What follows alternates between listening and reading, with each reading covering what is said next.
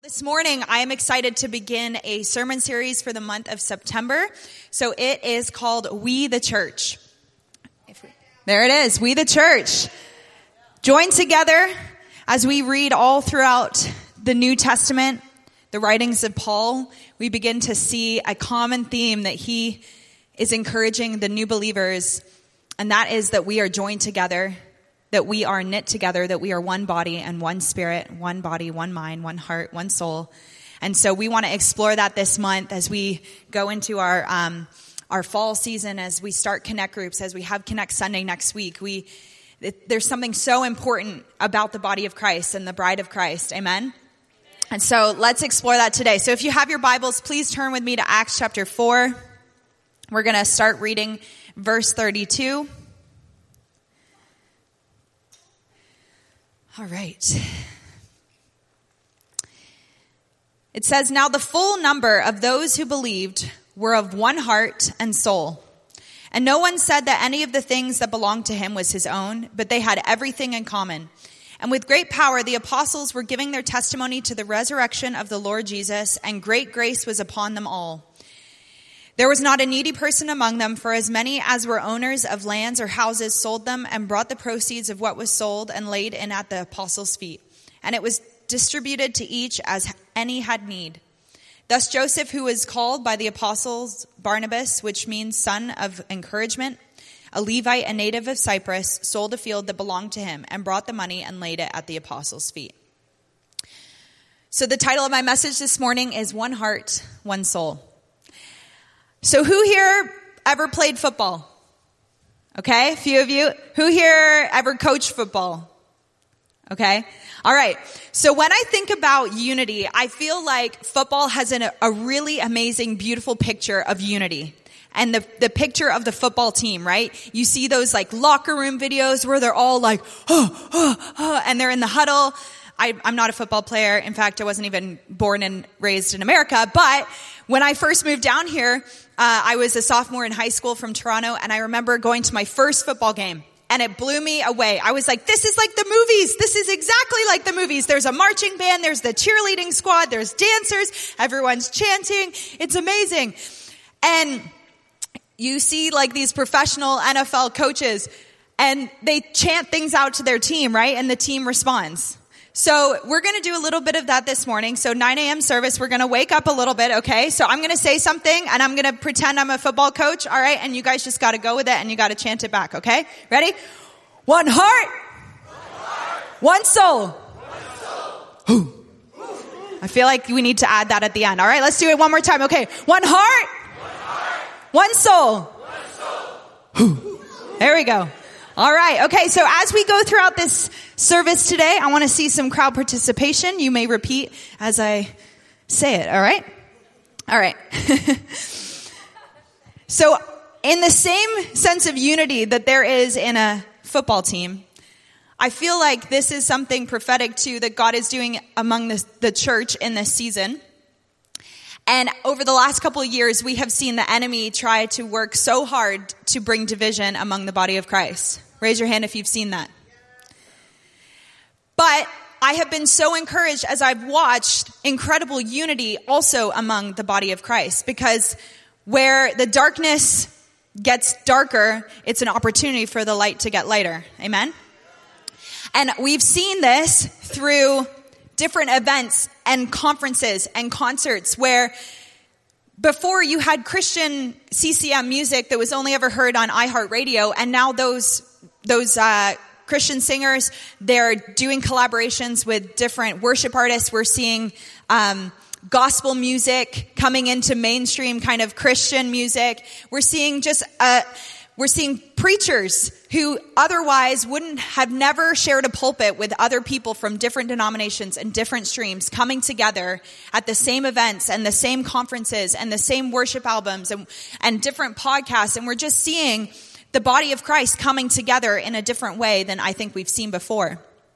And this is really encouraging for me because it's, it takes humility for us to say, hey, you look different than me.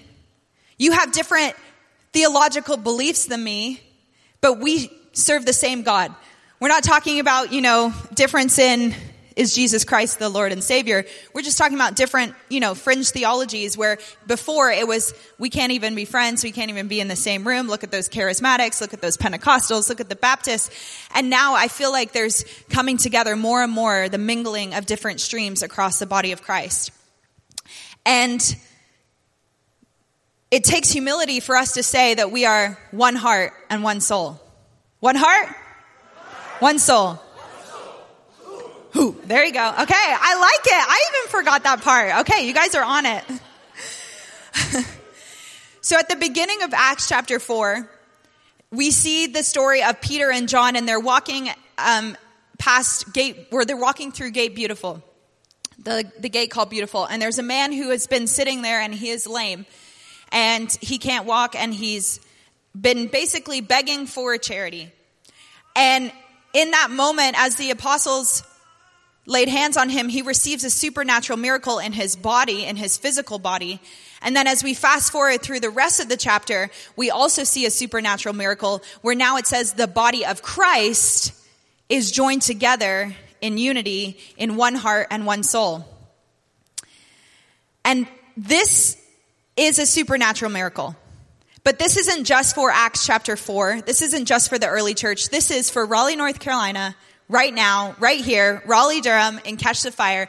There is a supernatural miracle that is available to each and every one of us and to, available to this body of Christ where we would become one heart and one soul. In verse 32, it says the full number. Okay, that means everyone everybody, the full number in unity. So they say that was approximately about 8,000 men. Okay? 8,000 people. And it's saying the full number of people were in unity. They were of one heart and one soul. That is a supernatural miracle. That's 8,000 men. Throw in the wives and the kids. If you want to see not unity, come to our house at dinner time. It's a miracle in and of itself to get the kids in unity. Am I right? This is a supernatural miracle that 8,000 men and women and children would be, that they would write this, that they were in full unity, that they were in one heart and one soul. And unity, biblically defined, is oneness. Oneness. And when I think of oneness, I think of marriage, right? And the two shall become one, one flesh. In order for two to become one, that means well, half of you has to die. All the newlyweds are like, Amen. I get it. I'm living it. And Paul, he, he uses marriage to kind of describe the mystery of the marriage and the relationship between the bride of Christ and Jesus himself and his, his bride. And in that same way, the same oneness, that same definition there's an invitation for the body of Christ to come into covenant with one another and to come into covenant with Jesus and be one so that we can we can be prepared and be ready for Jesus as he comes for his bride. Because what God joins together, let no man separate. And it's pretty amazing to me as coming you know, into this culture, seeing just how much unity there is in sports. I mean, we see that all over the world, right? We see the World Cup. We see the unity that comes with sports. And I think sometimes it looks like there's more unity in a football team than there is in the church. And there's more unity on the soccer team and the soccer field than there is in church.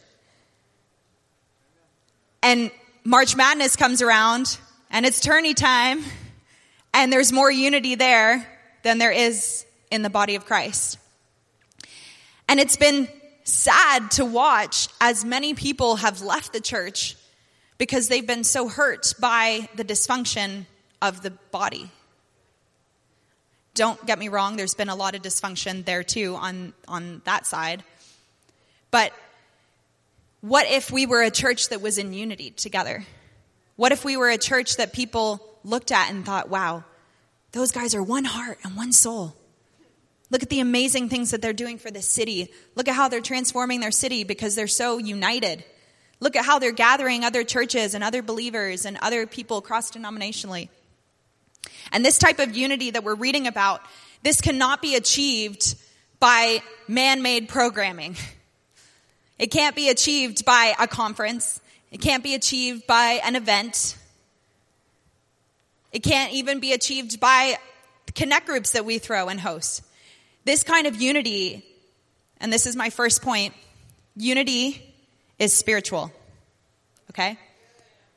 And I would say too that probably division is spiritual too, right? But unity is spiritual. And when we go back and we think about marriage, it is by the grace of God that we are still married, right? Those, eh, all those married people in the room say amen. Without the Holy Spirit, in our own strength, I don't know how people do it without Jesus. It's a miracle. And that same covenant in the body as us as the bride of Christ and that mirror image of the mystery of marriage and the bride and Jesus. It's a miracle that we're still together, but it's only through the power of Jesus and it's only through the power of the Holy Spirit that we're able to achieve this type of unity, this biblical, beautiful type of unity that Paul is talking about here.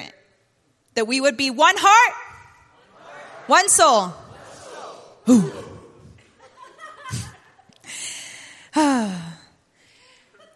and this unity that, that Paul is talking about is probably the, the most beautiful, probably best type of unity that we have on this side of earth.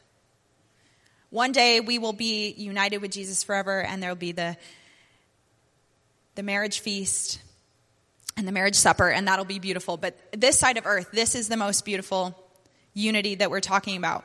And I would say that the early church was probably, was actually, its goal was not to seek unity. That wasn't the goal of the early church. It was a beautiful byproduct of what happened, but it wasn't the goal of the early church. This measure of unity came as a result of the outpouring of the Holy Spirit. And when we make unity our goal, we will never achieve it. But when we make Jesus our goal, unity becomes a byproduct of us seeking after the presence of Jesus together. So it's not us striving and saying, we must have unity. Therefore, we're going to create all these programs and all these things for you guys to be a part of and for you to connect in so that you have unity and we'll just, we'll hope that it happens. No, that's not how we achieve unity. Unity is by us as a body seeking after the presence of God together, and unity becomes a byproduct of that. Our goal is not unity, our goal is Jesus, and because of that, we will receive unity. Amen?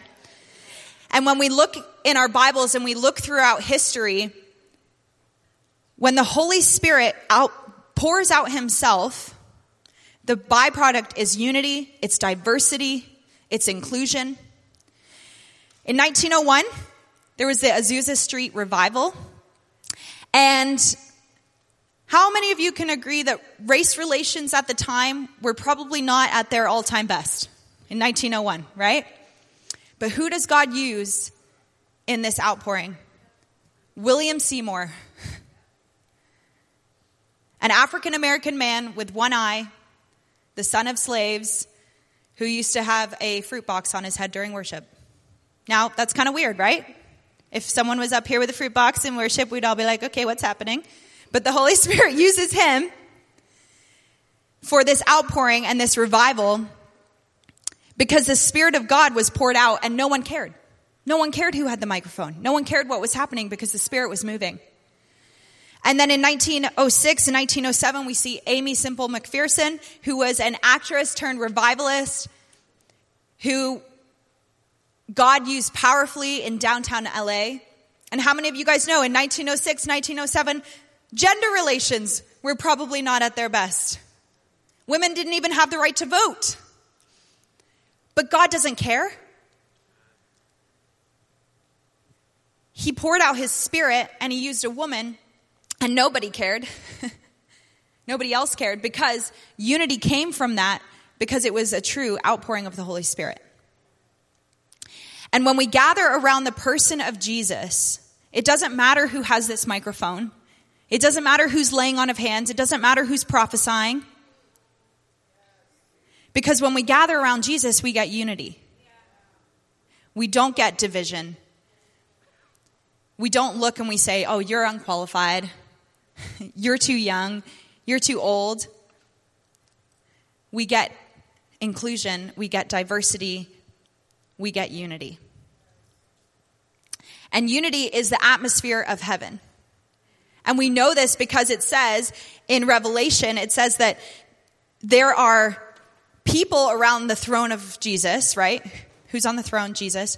There's people around the throne of Jesus, and it says that they are every tribe and every tongue. And I promise you, when we get to heaven, it's going to look very, very beautiful and very, very diverse. And the body of Christ is going to be unified together. And what you have to bring to the body is so important what I have to bring to the body is so important. And we need each and everything of that. But I'm not going to go there because that's another sermon for another day. but Jesus, he wants unity among his body. And when we want what heaven wants, we're going to have to camp around what heaven enthrones. One heart, one soul. Ooh. And what if we prayed for unity like we pray for healing? You know, when we're praying for someone, healing in someone's body, we say, Your kingdom come, your will be done in this person's body. What if we prayed for that for the body of Christ? God, your kingdom come, your will be done. What we see in heaven, God, every tribe, every tongue coming to know you, Jesus. Would you do that here? Would you do that in this church? Would you do that in my family? Would you do that in my job? What if we prayed for that earnestly as we seek and desire the other things that He has for us? Because when Jesus is moving, the atmosphere of heaven becomes the atmosphere of this church. And when I say this church, I'm meaning the church, but also this church, because this is also a word for us in this church. If you have your Bibles, turn, well, you have your Bibles. Turn with me to uh, John 17. This is Jesus, and he's praying right before he heads to the cross. This is a moment where he's in pure agony. He's sweating literal blood and he's about to give us his body, his physical body. Verse 20, it says, and here he is, and he's praying to the Father. And he's in Gethsemane and he's praying, remember, and he's saying, Not my will be done, but yours be done. And he says, I do not ask for these only, but also for those who will believe in me through their word, that they may all be one, just as you, Father, are in me, and I in you that they also may be in us, so that the word, world may believe that you have sent me. His prayer, his dying prayer to the Father is that they may all be one, just as you, Father, are in me and I in you. I don't know about you, but when people are dying or on their deathbed or close to death, like you listen to their prayer, right? There's something there. There's a purity, there's a longing there. And this convicts me because I'm like, this should also be my prayer. This shouldn't just be Jesus' prayer, this should also be my prayer. As I'm praying in my prayer life, also be praying for the unity of the body of Christ, for the unity of our church, that we might be one, just as Jesus and the Father are one. And just as He's invited us into that oneness, that beautiful biblical oneness where we are now one with Him, this should be my prayer. And what if God, what if He's He's looking at Catch the Fire in Raleigh, Durham, 2304 Page Road, and he's like, You are the answer to the prayers of my son. Look at this beautiful unity here among this body of believers. Romans 12, 5, it says, So we, though many, are one body in Christ and individually members of one another. 1 Corinthians 12, 12 says, For just as the body is one and has many members, and all the members of the body, though many, are one body, so it is with Christ. And Paul repeatedly instructs us to pursue the body of Christ because Jesus is coming back for a unified body. He's not coming back for a dismembered body. He's not coming back for a body whose arm is cut off, whose leg is cut off. Oh, they've deconstructed. Oh, they've left. Oh, they're hurt. Oh, they kicked people out because of what they've done. Meanwhile, they have sin in their own life. That's not what he's coming back for. He's coming back for a unified, beautiful body, a blameless, perfect, spotless bride in him. Amen? Not the dismembered, dysfunctional church body. So Jesus gave his body so that we could become his body. So if you're taking notes, number one is unity is spiritual. Number two, unity is what Jesus wants. Number three, if we stick together, we can make it through anything. We can get through any election. We can get through any turmoil. We can get through any bumps in the road if we stick together and we care for one another and we forgive one another. As Aaron shared so amazingly yesterday or last week, I'm his wife, but I'm biased, but it was an amazing message last week. Because the devil hates unity. And I'm going to I'm going to give you guys a little word tutorial here, okay? So Jesus embodies unity as the Son. Because the reason why Jesus embodies unity is because he is part of the Trinity. And in the Trinity, there is unity, right? There's three people who are functioning as one person. We've got God the Father, Jesus the Son, and the Holy Spirit, and they are living, functioning, embodying, identifying in unity, right? And then Satan hates unity because it goes against the very fact that he is no longer part of that unity with God. The name for the devil in Greek is diabolos, okay? D I A B O L O S. Lucifer is the divider. And what his name literally means, diabolos, is to cut through, to make two, and then cast apart, to divide by slander and accusation. So the identity of Jesus is unity and the identity of Satan is division because it's literally in his name. To cut through, to make two. So if you think of a circle, it's one circle, right? And we get the word diameter from the word or from the prefix dia, which is part of diabolos, which means to, to go through the middle, right? And so when you cut through the middle, you now have two. You don't have one, you have two. So that is the goal of the enemy, is to cut through the unity and create two, not one. And where we get the word diabolical from is literally that last part, to divide by slander and accusation. Okay? So whatever is unified, Satan is coming after. And he knows the fifth commandment honor your mother and father, and it'll go well with you, and you'll live long in the land. So he's looking at the relationship and he's like, how can I come and how can I cut through that? How can I come and cut through this relationship with siblings or with friends or with pastors and with the shepherd and the sheep? How can I come and cut through that? It's literally his name to cut through, to make two. And diabolical, it's the tactic of the enemy to divide us through slander, gossip, lies, accusation, stabbing in the back, word curses. This is when you know that the enemy is at work. When you're in your relationships and you see these things happening, that's when you know the enemy is at work. And instead of fixing my eyes on that division, I'm going to seek unity by what? By seeking Jesus. And Jesus will come and he will bring that, the two back together. Because what God has brought together, let no man separate. So no matter the attack, no matter the controversy, no matter what we're going through, we can make it together if we stick together and pursue oneness. Boom. All right. One heart, one soul. All right. So number four, unity commands blessing. Unity commands blessing. So Jesus, or God, He looks at us and He says, wherever wholeness and unity is, I'm going to bring blessing upon that church. I'm going to bring blessing upon that house. And it's so important for us to, to seek connection, to seek health and strength, because that is a foundation that God can build His house upon. All right? He can't build it upon a crumbling foundation. He can build it upon a solid foundation. And look around, all right? Look around at one another.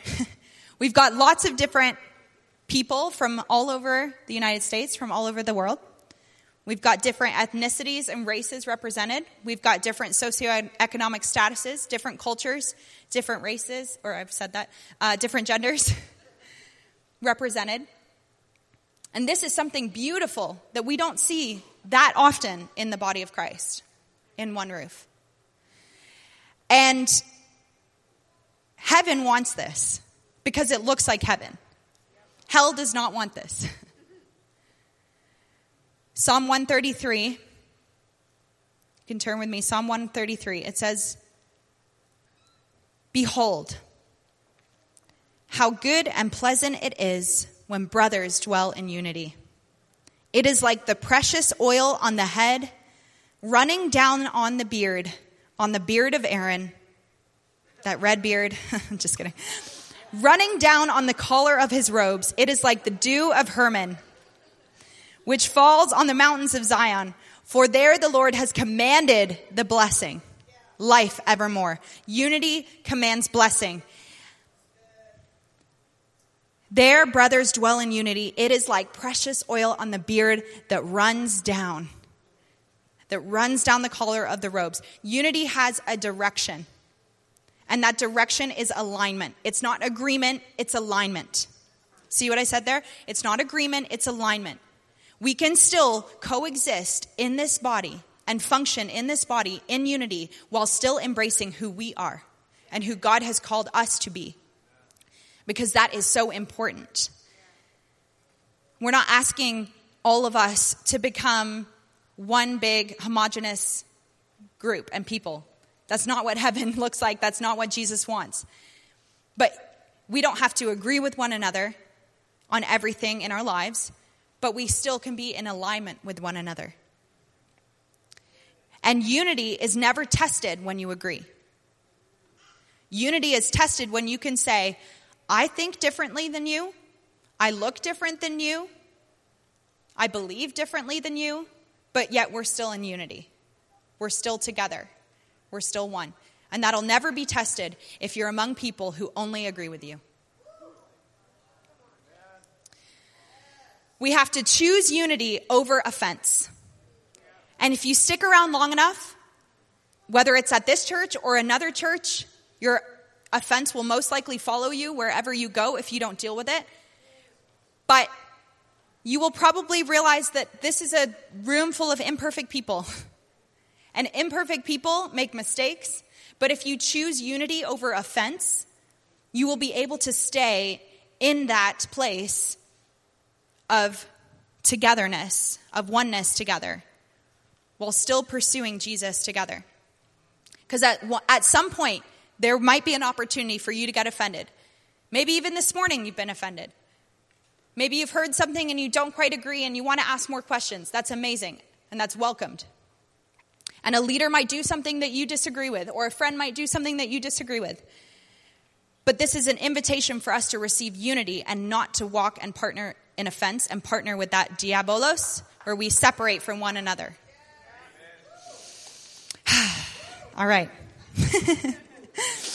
Because this is what Jesus wants. And we have to trust that our leaders are pursuing the heart of Jesus. Number five, unity is your responsibility. Unity in this body is your responsibility.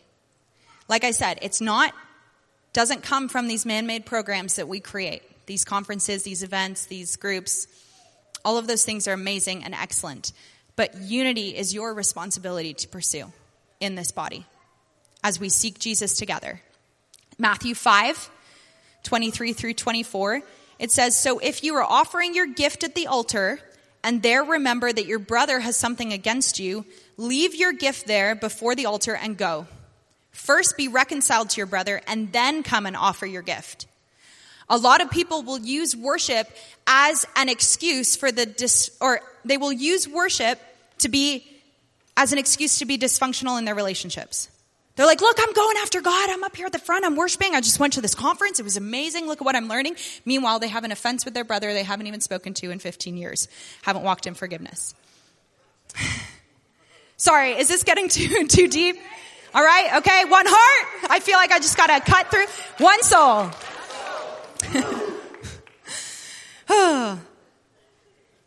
If there is, like Aaron was saying last week, when it comes to forgiveness, if there is some sort of disagreement or rubbing of shoulders between one another here in this room or somewhere else, God wants us to worship Him in a different way by going to that person and asking for forgiveness or walking in forgiveness. And that is just as beautiful in worship as us coming up here and worshiping our hearts out. Meanwhile, our lives are dysfunctional and in, our relationships are in shambles. Unity is your responsibility. It is on us for us to walk in that forgiveness. It is on us to walk and pursue wholeness with one another and to pursue oneness with one another. And that means being okay to go to one another when we have been hurt and ask for this relationship to be mended. Number six. A unified church is a generous church. As we read through in the beginning, it's talking about how in Acts chapter 4, there was not a needy person among them. For as many were, were of owners of the land or houses that sold them and brought the goods and the proceeds of what was sold and laid it at the apostles' feet, and it was distributed to each as any had any need. Unity, a generous, unified church is a, or a unified church is a generous church. And I'm not just talking about giving of your tithes. I'm talking about the free will offerings that we see throughout all of the, a lot of the Old Testament with Moses and with David.